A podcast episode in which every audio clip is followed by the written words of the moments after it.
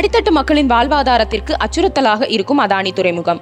உலகின் மிகப்பெரிய துறைமுக மேம்பாட்டு நிறுவனமாக கருதப்படும் அதானி குழுமத்தின் துணை நிறுவனமான அதானி போர்ட்ஸ் மற்றும் எஸ்இஇசட் லிமிடெட் இந்தியாவில் மட்டும் பதிமூன்று துறைமுக டெர்மினல்களை இயக்கி வருகிறது. இது தவிர இந்தியாவின் கடல்சார் வருமானத்தில் இருபத்தி நான்கு சதவீதம் பங்குகளையும் அதானி குழுமம் கொண்டுள்ளது. இந்த நிலையில் குஜராத் மாநிலத்தை தலைமையிடமாக கொண்டு செயல்பட்டு வரும். அதானி குழுமம் சென்னையை அடுத்த காட்டுப்பள்ளி துறைமுகத்தை வாங்கியுள்ளது. சென்னை எண்ணூரை அடுத்த காட்டுப்பள்ளி கிராமத்தில் சுமார் முன்னூற்றி முப்பது ஏக்கர் பரப்பளவில் அமைந்துள்ளது எல்என்டி துறைமுகமானது. இந்தியாவில் நவீன துறைமுகங்களில் ஒன்றாக உள்ளது மட்டுமின்றி தமிழகம் கர்நாடக மாநிலங்களுக்கு ஏற்றுமதி இறக்குமதிக்கும் வாயிலாகவும் இயங்கி வருகிறது. அப்படிப்பட்ட சிறப்புகள் வாய்ந்த இந்த துறைமுகத்தை இரண்டாயிரத்தி பதினெட்டாம் ஆண்டு அதானி குழுமம் வாங்கியதிலிருந்து விரிவாக்க திட்டத்தை முழுமையாக கைவிட வலியுறுத்தி தமிழகத்தைச் சேர்ந்த அனைத்து கட்சிகளும் எதிர்ப்பு தெரிவித்து வருகின்றன. இருப்பினும் இந்த விரிவாக்க திட்டத்தை செயல்படுத்துவதில் முனைப்பு காட்டி வரும் அதானி குழுமம் சொல்ல வருவது என்ன? இதனால் சுற்றுச்சூழலுக்கு வரப்போகும் பாதிப்புகள் என்னென்ன என்பது பற்றி இந்த பதிவில் காணலாம். துறைமுகத்தின் விரிவாக்க திட்டம். தற்போது அதானி குழுமத்தின் வசமுள்ள இந்த காட்டுப்பள்ளி துறைமுகத்தை சுமார் ஐம்பத்தி மூன்றாயிரம் கோடி ரூபாய் செலவில் ஆறாயிரத்தி இருநூறு ஏக்கர் பரப்பளவில் விரிவாக்கம் செய்யவும் தொழில் பூங்கா அமைக்கவும் இந்த நிறுவனம் திட்டமிட்டுள்ளது.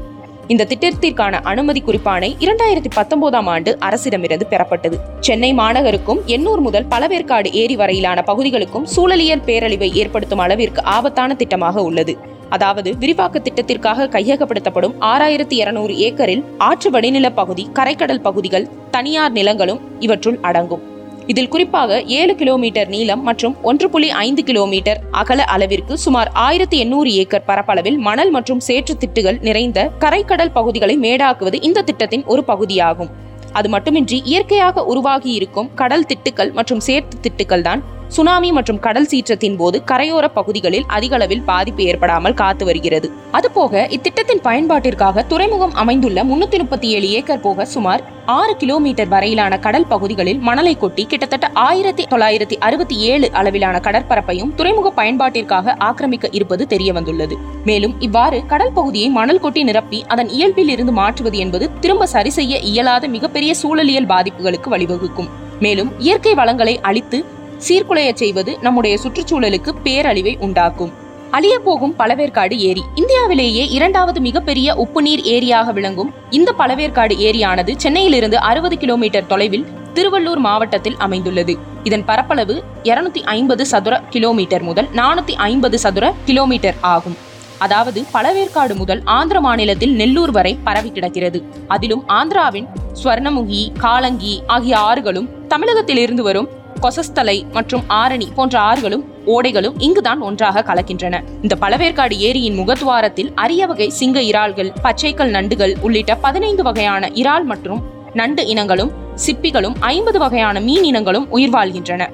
கடல் நீரோடு சேர்த்து இறால்கள் ஏரிக்குள் நுழைவதும் இனப்பெருக்கம் செய்து பின் வெளியேறுவதும் காலங்காலமாக நடந்து வருகிறது. மேலும் பத்து வகையான பாசிகள் ஐம்பதுக்கும் மேற்பட்ட நீர்ப்பறவை இனங்கள் பாம்புகள் சிறுகடல் ஆமைகள் போன்ற அரிய வகை நீர்வாழ் உயிரினங்களுக்கும் வாழ்விடமாக இருந்து வருகிறது. இந்த துறைமுகம் சார்ந்த விரிவாக்க திட்டத்தின் போது பழவேற்காடு ஏரிக்கு அதிக அளவிலான பாதிப்புகள் நிச்சயம் ஏற்படக்கூடும். கடற்பரப்பு இருக்கும் இடத்தில் ஆறுகள் வருவதால் ஏரியின் தன்மை கெடுவதற்கான வாய்ப்புகள் அதிக அளவில் இருக்கிறது. அதுபோக மனிதர்கள் மட்டுமல்லாது சின்னஞ்சிறு பூச்சிகள் புழுக்கள் என இந்த ஏரியை நம்பி வாழும் ஒவ்வொரு உயிரினங்களும் உயிர்வாழ தகுதியற்ற நிலைக்கு தள்ளப்பட அதிக அளவில் வாய்ப்புகள் உள்ளன. கேள்விக்குறியாகும் வாழ்வாதாரம். பழவேற்காடு ஏரியை சுற்றியுள்ள ஐம்பதுக்கும் மேற்பட்ட கிராமங்களில் சுமார் ஐம்பதாயிரம் குடும்பங்கள் வசித்து வருகின்றன. எண்ணூர் காட்டுப்பள்ளி சுற்றுவட்டாரத்தில் உள்ள பல கிராம மக்களும் மீன்பிடி தொழிலையே நம்பி வாழ்ந்து வருகின்றனர். இவர்கள் மட்டுமின்றி விவசாயிகள் விவசாய தொழிலாளர்கள் மீனவர்கள் கைவினைஞர்கள் வியாபாரிகள் என பலதரப்பு மக்களின் வாழ்க்கையும் கொசஸ்தலை ஆறு மற்றும் பழவேற்காடு ஏரியை நம்பியே இருக்கிறது. இந்த விரிவாக்க திட்டத்தால் பாமர மக்களின் தொழில் வாழ்க்கை எதிர்காலம் இனி என்ன ஆகும் என்ற கேள்வியும் எழுந்துள்ளது. காட்டுப்பள்ளி கிராம மீனவ விவசாயியின் கருத்து. பழவேற்காடு பாதுகாப்பு இயக்கத்தைச் சேர்ந்த ராஜ்கமல் கூறும்போது இந்த விரிவாக்க திட்டம் என்பது எங்களின் கிராமம் அல்ல அல்லது துறைமுகம் சார்ந்த இடத்தை மட்டும்தான் பாதிக்கும் என்பது இல்லை. இது ஒட்டுமொத்த தமிழகம் சார்ந்த நீர்நிலைகளையும் அந்த நீர்நிலைகளை சார்ந்தே வாழக்கூடிய மக்களையும் பெரிய ஆபத்தை ஏற்படுத்தும் வகையில் உள்ளன. ஆனால் மத்திய மற்றும் மாநில அரசுகள் எங்களின் வாழ்வாதாரத்திற்கு எதிராக இருப்பது மிகுந்த மனவேதனையை அளிக்கிறது. எங்களின் இந்த மீன்பிடி தொழிலை விட்டுவிட்டு துறைமுகத்தில் கூலி வேலைக்கு செல்லும் நிலை வந்துவிடுமோ என்ற அச்சம் எங்களுக்கு வருகிறது. எங்கள் தொழில் வாழ்க்கை நிலம் அனைத்தையும் அதானிக்கு தாரை வார்த்து தர எங்களால் இயலாது. எனவே எங்களுடைய கருத்துகளுக்கு அரசு செவிசாய்க்க வேண்டும் என்பது மட்டும்தான் தற்போது ஒரே கோரிக்கையாக உள்ளது என தெரிவித்தார். சமூக ஆர்வலர்கள் கூறும் கருத்து கடற்கரை பகுதிகள் என்பது மக்களின் வாழ்வியல் மற்றும் வாழ்வாதாரம் சார்ந்த விஷயங்களை பாதுகாக்க வேண்டிய ஒரு இடமாக உள்ளது. தற்போது இது போன்ற துறைமுகங்கள் அதிக அளவில் வருவதால் கடல் மற்றும் கடலை சார்ந்து வாழக்கூடிய மீனவ மக்களுக்கு பெரும் பாதிப்பை ஏற்படுத்துவதோடு கடல் அரிப்பையும் அதிக அளவில் ஏற்படுத்தும். பழவேற்காடு ஏரி மற்றும் அதனை சுற்றியுள்ள கிராமங்கள் மட்டுமல்லாது பழவேற்காடில் அமைந்துள்ள அதிக அளவிலான பறவைகள் வந்து செல்லக்கூடிய பறவைகள் சரணாலயத்திற்கும் இந்த விரிவாக்க திட்டம் பேரிழப்பை உண்டாக்கும். கடலில் மண்ணை கொட்டி தகர்ப்பது அங்கு வாழும் சிறு சிறு பூச்சிகளின் வாழ்வாதாரம் மற்றும் அவற்றின் இனப்பெருக்கம் போன்ற நிகழ்வுகளுக்கு அச்சுறுத்தலாக இருக்கும்.